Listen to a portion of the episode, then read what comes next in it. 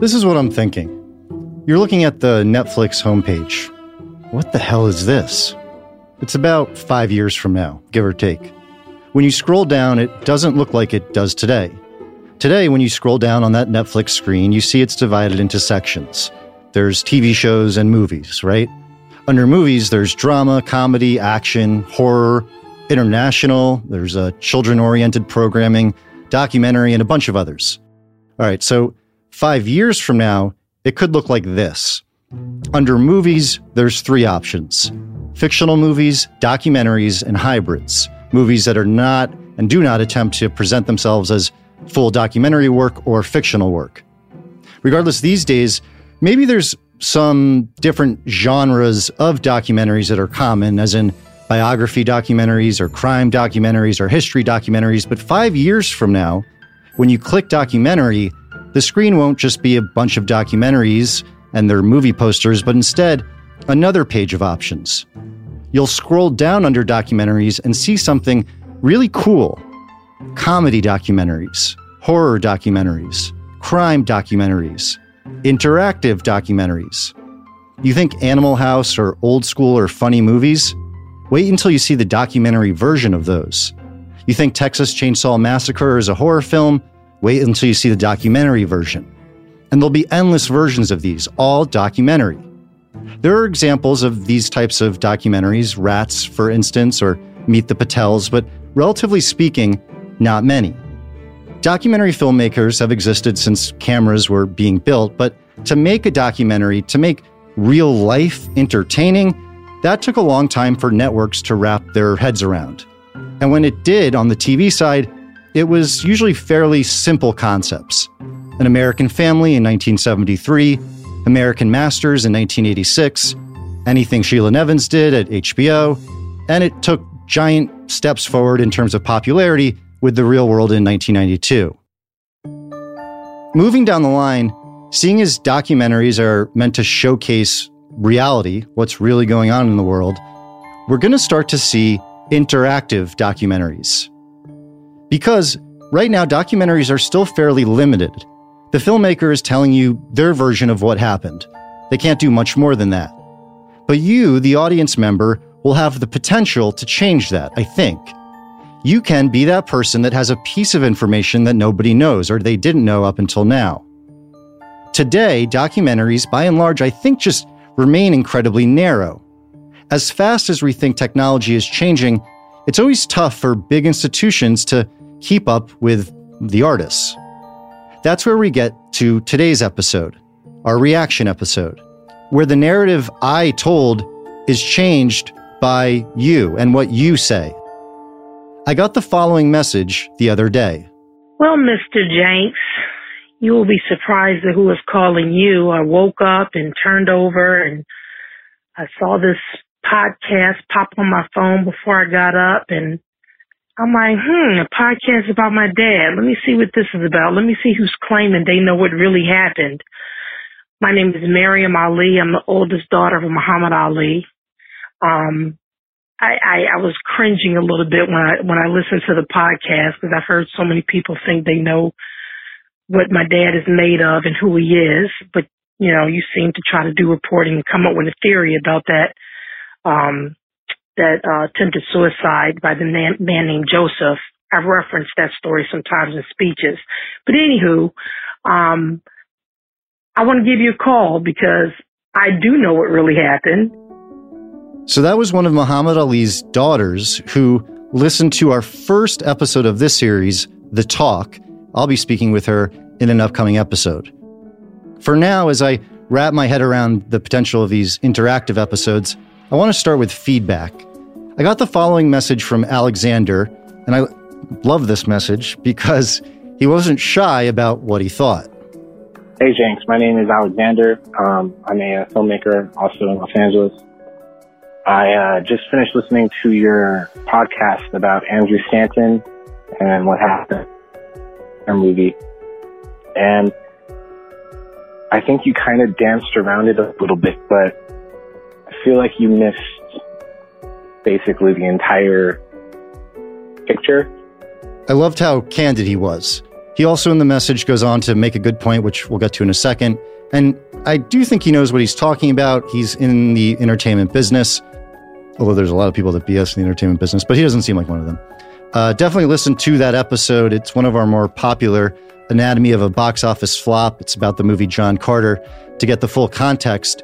What we did in the episode, I, I tried to really break down why the movie financially failed.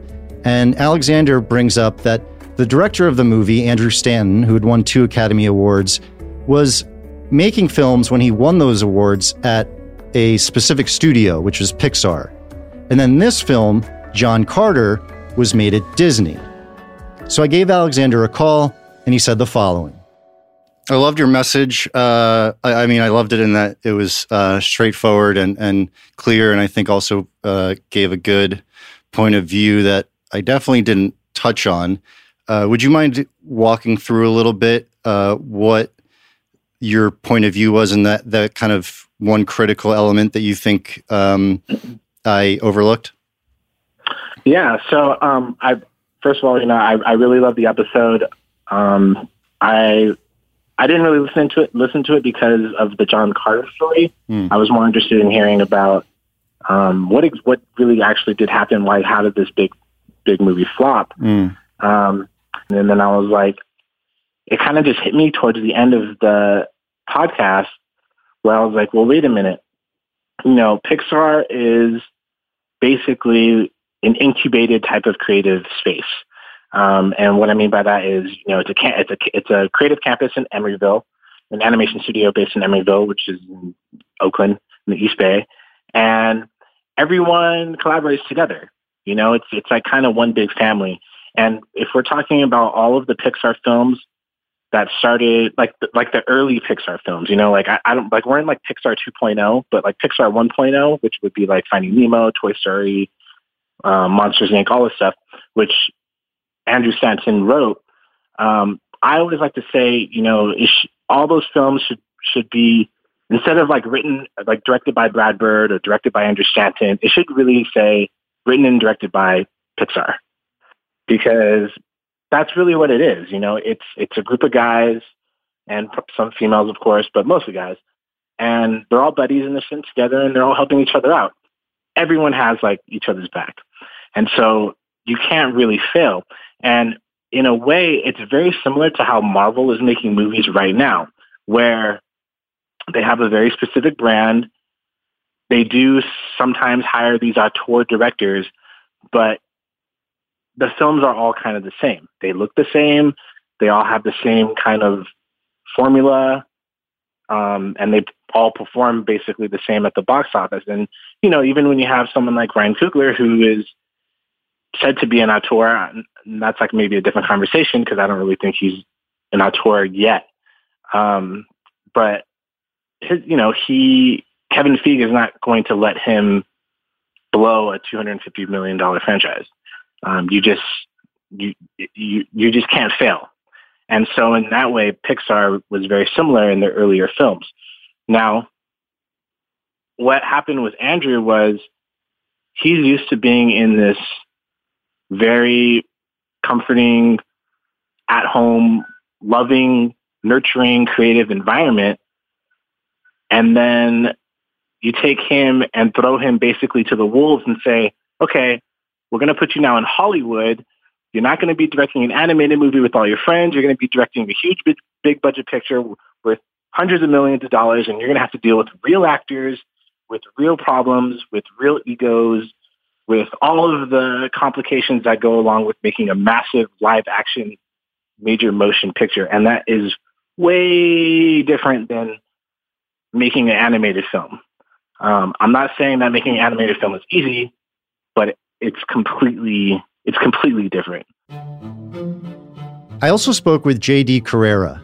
He reached out by calling our phone line, and I I don't know, just really took to his personality and maybe more than anything, the fact that he's working hard as a local journalist. He works for a local station out of Los Angeles, clearly works hard, seems to have his priorities straight, and I took to how he framed the value of his work. Here is our conversation, uh, the one and only JD. JD, how you doing? Hey, what's up, James? The man, the myth, the legend. So one of the reasons I wanted to uh, reach out and thank thanks for uh, taking the time here is uh, I think it's can never be overstated the uh, the importance of local journalism. I, I have a hunch that in in in your in your line of work, you're doing the filming, you're doing the the writing, you're obviously reporting, producing.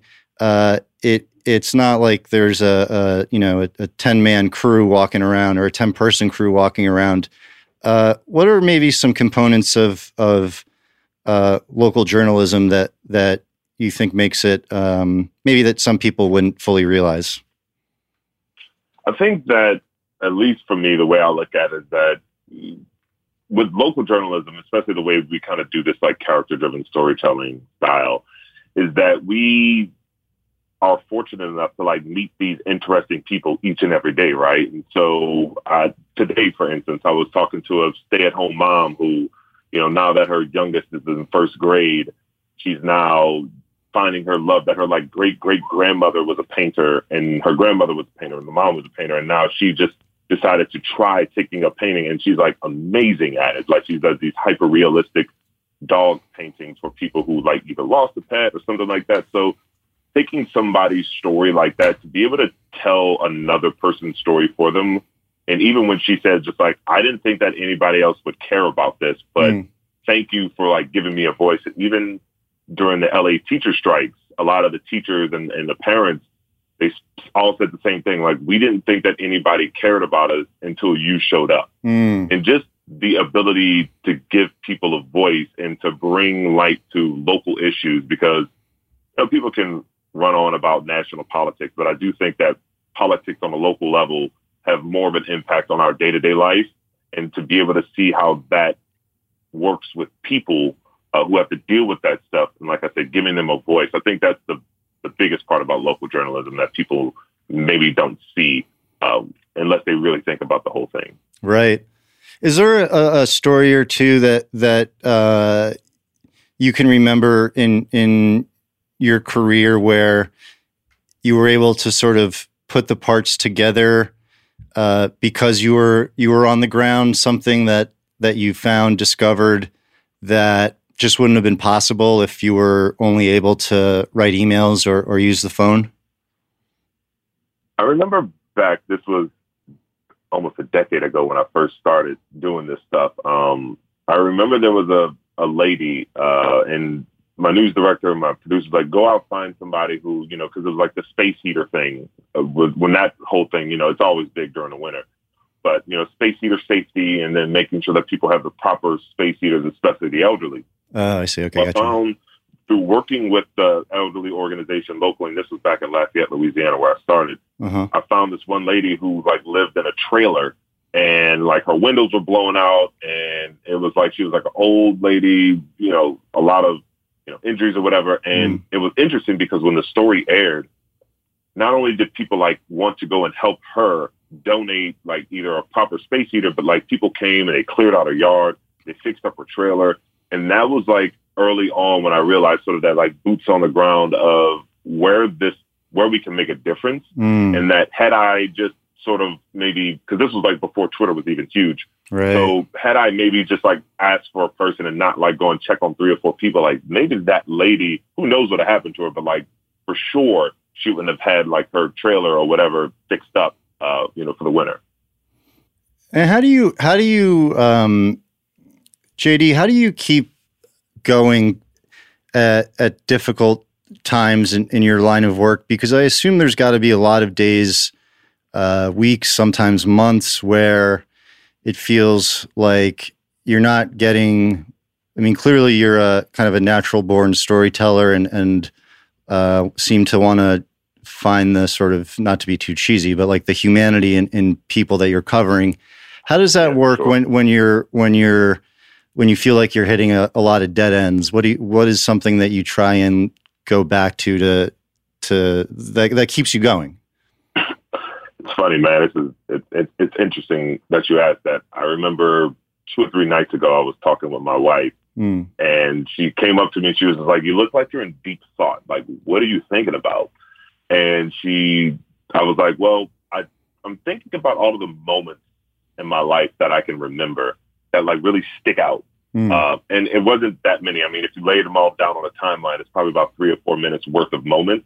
Hmm. And with that, what I thought about was that like it's it's important to not get caught up in the moment because when I'm having those bad days, when I'm stressed out, when I can't find a story, or when I'm hitting brick walls and people are canceling on me, like I can get so stressed out mm. that I forget that what this is really about is like the mom, you know, like the fact that I cared enough to go and interview her, like I gave her one of those moments that's going to be down on her timeline.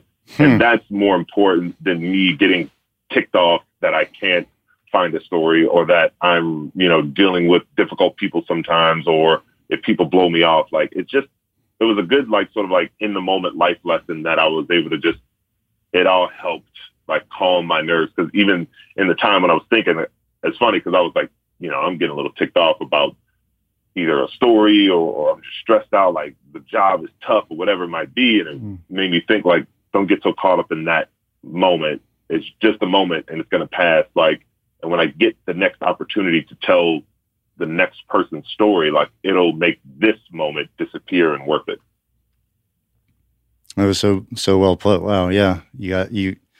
You probably have no idea the number of uh, kind of stories you've created in other people's timelines. That's interesting.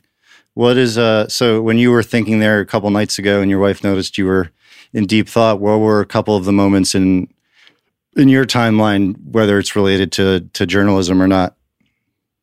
Um, you know, I think back about the night I remember being in the living room when I heard my parents have that last argument before their divorce.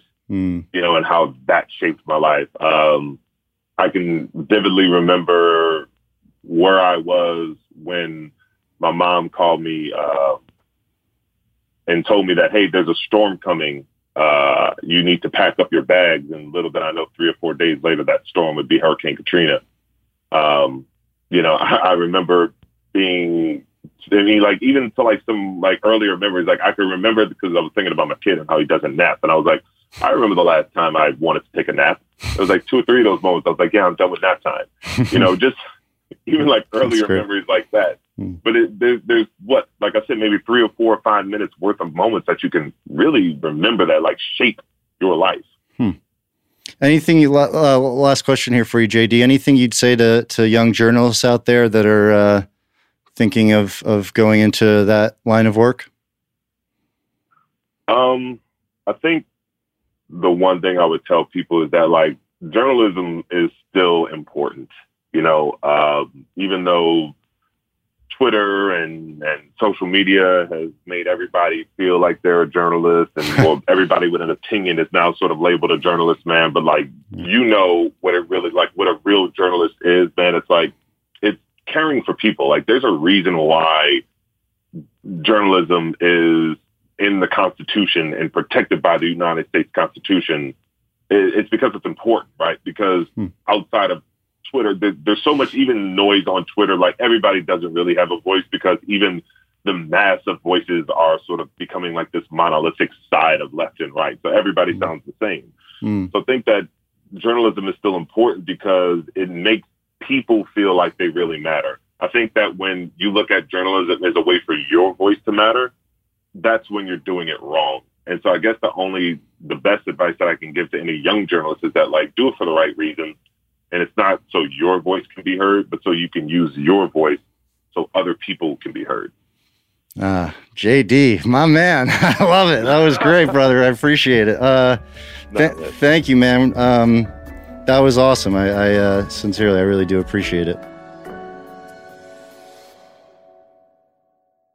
Ladies and gentlemen, Robinhood is an investing app that lets you buy and sell stocks, ETFs, options, and cryptos all commission free.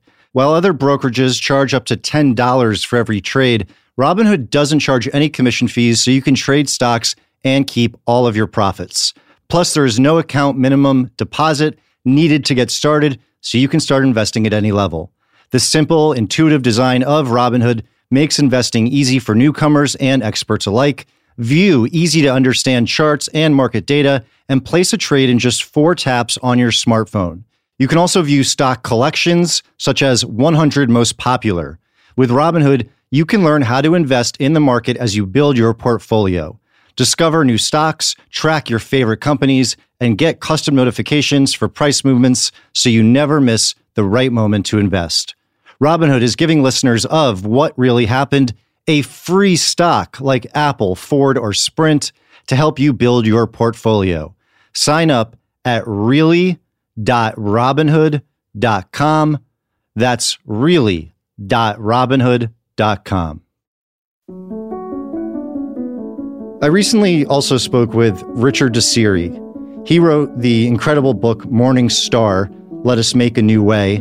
More information is on morningstarstory.com. And he had contributed a lot to our episode on Buffalo Calf Road Woman and General Custer.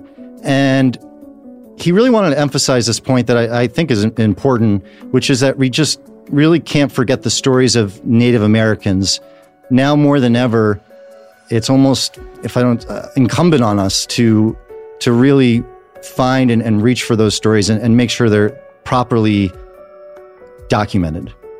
When the events happened, um, in, in the case that um, a Buffalo Calf Road woman, 1876. The years that followed, there were there were traditions about who carried forward those stories and who um, who preserved them. Um, and and then after that, there was retaliation, as Herman Viola mentioned in the episode, um, retribution. Um, but more than that, um, the children were taken away for generations and sent to boarding schools. The language was forbidden. Um, and the whole narrative of that time was totally controlled. There was not room for the public awareness of the the Indian perspective for generations. Um, and um, and had they been voiced, there was not room in the awareness of the dominant culture to, to accept that. So there was careful preservation, but it became um, um, very isolated so that there were certain events that individuals could speak about and other events that different individuals could speak about, sometimes within a society, sometimes within a family. And by carefully preserving that information over generations, over a hundred years or more, um, the continuity, um, the kind of the big picture of what happened um, has really been lost. Um, so um, for um, the the group of elders to come forward in 2005, I think that's when you said it was that that they spoke of the events at the Little Bighorn um, there were a collection of elders that each had a perspective that they were able to bring together and share that that was unique. I think for for me that um, the the other side of that is that there are thousands of these incredible stories that are being lost, um, and and I think it goes back to the notion that we have accepted as a dominant culture manifest destiny. We've accepted that um, that all of this was meant to be, and that it's water under the bridge, and yet it's never been that for the native people. Um, they've held on to it, but now that the thread tying it all together, a lot of times seems um, to not be well connected. Um, and, um, you know, fortunately, you know, you, you brought it out and others write about it. Um, I'm reading a book, The Heartbeat of Wounded Knee, Native America from 1890 to the present by David Treuer, that carries forward that, um, that understanding um, after the, the last major incident um, at Wounded Knee. Um, and, and I think we need to um, to preserve the stories and bring them into our awareness now that we've maybe accepted the notion of a pluralistic society and and a legitimate place for Native people here. Yeah, Richard, I, I think that's uh, so well put and really incumbent, if I don't say so myself, on storytellers, filmmakers, journalists, uh, yeah. to to now more than ever, just just be on top of this and and kind of every day that goes by is a is another day that's that's lost unless unless we're really able Yeah. to to talk and and and record and and document. Uh, so thank you thank you so much for your time. Thank you for being a part of the original episode and and coming on here again uh, tonight. I, I Sure. really appreciate it. Thank you. So, a lot of people emailed some fascinating information and some opinions this year via our website, jenkspod.com, or on my uh, Twitter or Instagram at Andrew Jenks or, or Facebook, where I'm at Andrew Jenks Official, which is extremely snobby. I don't know how you get the official status. Uh, I think someone probably took Andrew Jenks. Anyway, I wanted to uh, give a few shout outs here to some of the opinions that I, I took to. Ethan Schmidt, uh, among others, pointed out for the 27 Club that there's an important, uh, well known musician who I forgot, uh, which is Robert Johnson, who had an incredible career. Uh, Carolyn Grant noted her favorite quote, which I, I took to as well from the great Michael Pye. The reason that story after story never got written down is because nobody wanted to write it down. It's funny how simple things are. Uh, the following is from Renee Angelo. I hope I got that right. Uh, this is a funny little few paragraphs on Balloon Boy episode. I thought the episode was great. I'd kind of forgotten what had happened, so it was great to hear the whole story. I also think my view of the situation got muddied by the National Enquirer. My grandma had a subscription to the National Enquirer, and we would always read them when we were at her house. If my memory serves me correctly, I believe they did follow up stories on Balloon Boy. You remember correctly. Since you talked about news on this episode and how it works on the networks, I would love to know how that news eventually gets to the National Enquirer and how they operate. Is, could that be a reaction episode? It is such a garbage magazine. I love my grandma, though. National Enquirer is definitely a season three topic. Um, then there was this comment here from Andrew Swinney. Swiney, I hope I got that right. Uh, this is about Anatomy of an Advertising Disaster, which is about that Pepsi commercial, which featured Kendall Jenner. Uh, he writes, I think that the failure of this campaign shouldn't have been a surprise. And I say that with the utmost respect. It was designed like some sort of market research Mad Libs, as in, okay, what do millennials like? Social activism, racial equality, the arts, the Kardashians. Okay. Scene starts with a Kardashian with a protest behind them. Cut to Asian man. This is a personal annoyance, but targeting millennials is silly. There are 75 million millennials. There is a great marketing example that highlights how demographic data can be misleading. Who is this person? Born in England in 1948, very wealthy, Prince Charles and Ozzy Osbourne. Do they buy the same things? Do you market to them in the same ways? They are pretty different people that share a lot of similar demographic data.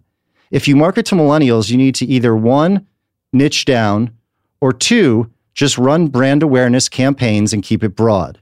The word authentic comes up a lot, which I couldn't agree more with, in describing the rationale behind this campaign, but it is everything but authentic. Great writer. There is no real cause Pepsi is supporting with this ad. Heck, the Kardashians are famous for being fake. Consumers want brands to demonstrate corporate responsibility, CSR. This isn't that. This is an inauthentic attempt at that, and people can smell it a mile away. To be authentic, it has to be a real cause, and you have to have skin in the game. One of the concerns that fueled this campaign was the idea of creating something divisive and avoiding that. They did. They made something everyone hated. Divisive isn't bad, but by its very definition, divisive means that some people love it and some people hate it. Pepsi made a commercial that no one loved. Nike made a divisive campaign in embracing Kaepernick. But it didn't matter because their core demographic loved it. Patagonia made a divisive campaign with The President Stole Your Land. But it didn't matter because it aligned with their brand's values and their customers' values. Both saw a lift in sales. I personally, as uh, this is me now talking, really enjoyed this, as did our our guy outside here in the office, Lucas, with the term market research mad libs. Well done. Ethan Schmidt added something else uh, as it pertains to the Pepsi episode, and I'm, I'm just going to include one piece of what he wrote. He said, Coca Cola did, does it better, as in their advertising.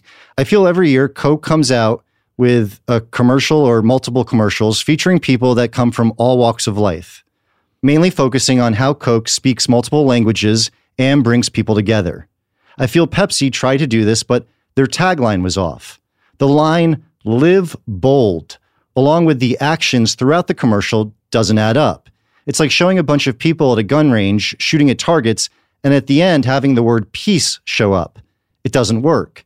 Now, I think if you take away the protest signs and have everything else stay the same and use a different tagline, you'd have a Coke commercial. Hell, put enjoy and come up with multiple P words that relate to peace to pop up and end on Pepsi, and you have a good commercial.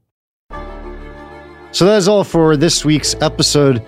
We have some exciting news for the next few months. We are going to be having the What Really Happened interview series where I'm going to talk to a wide range of fascinating people uh, about a wide range of topics, usually honing in on a specific moment in their lives and what really happened.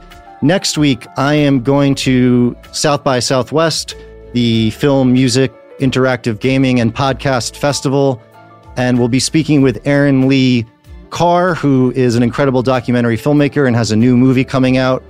That'll serve as our first episode to the interview series, and that episode will actually be recorded live in Austin, Texas. This podcast is produced by Dwayne The Rock Johnson, Dany Garcia, Brian Gewirtz, Seven Bucks Productions, and Cadence 13. You can follow me on Instagram and Twitter at Andrew Jenks.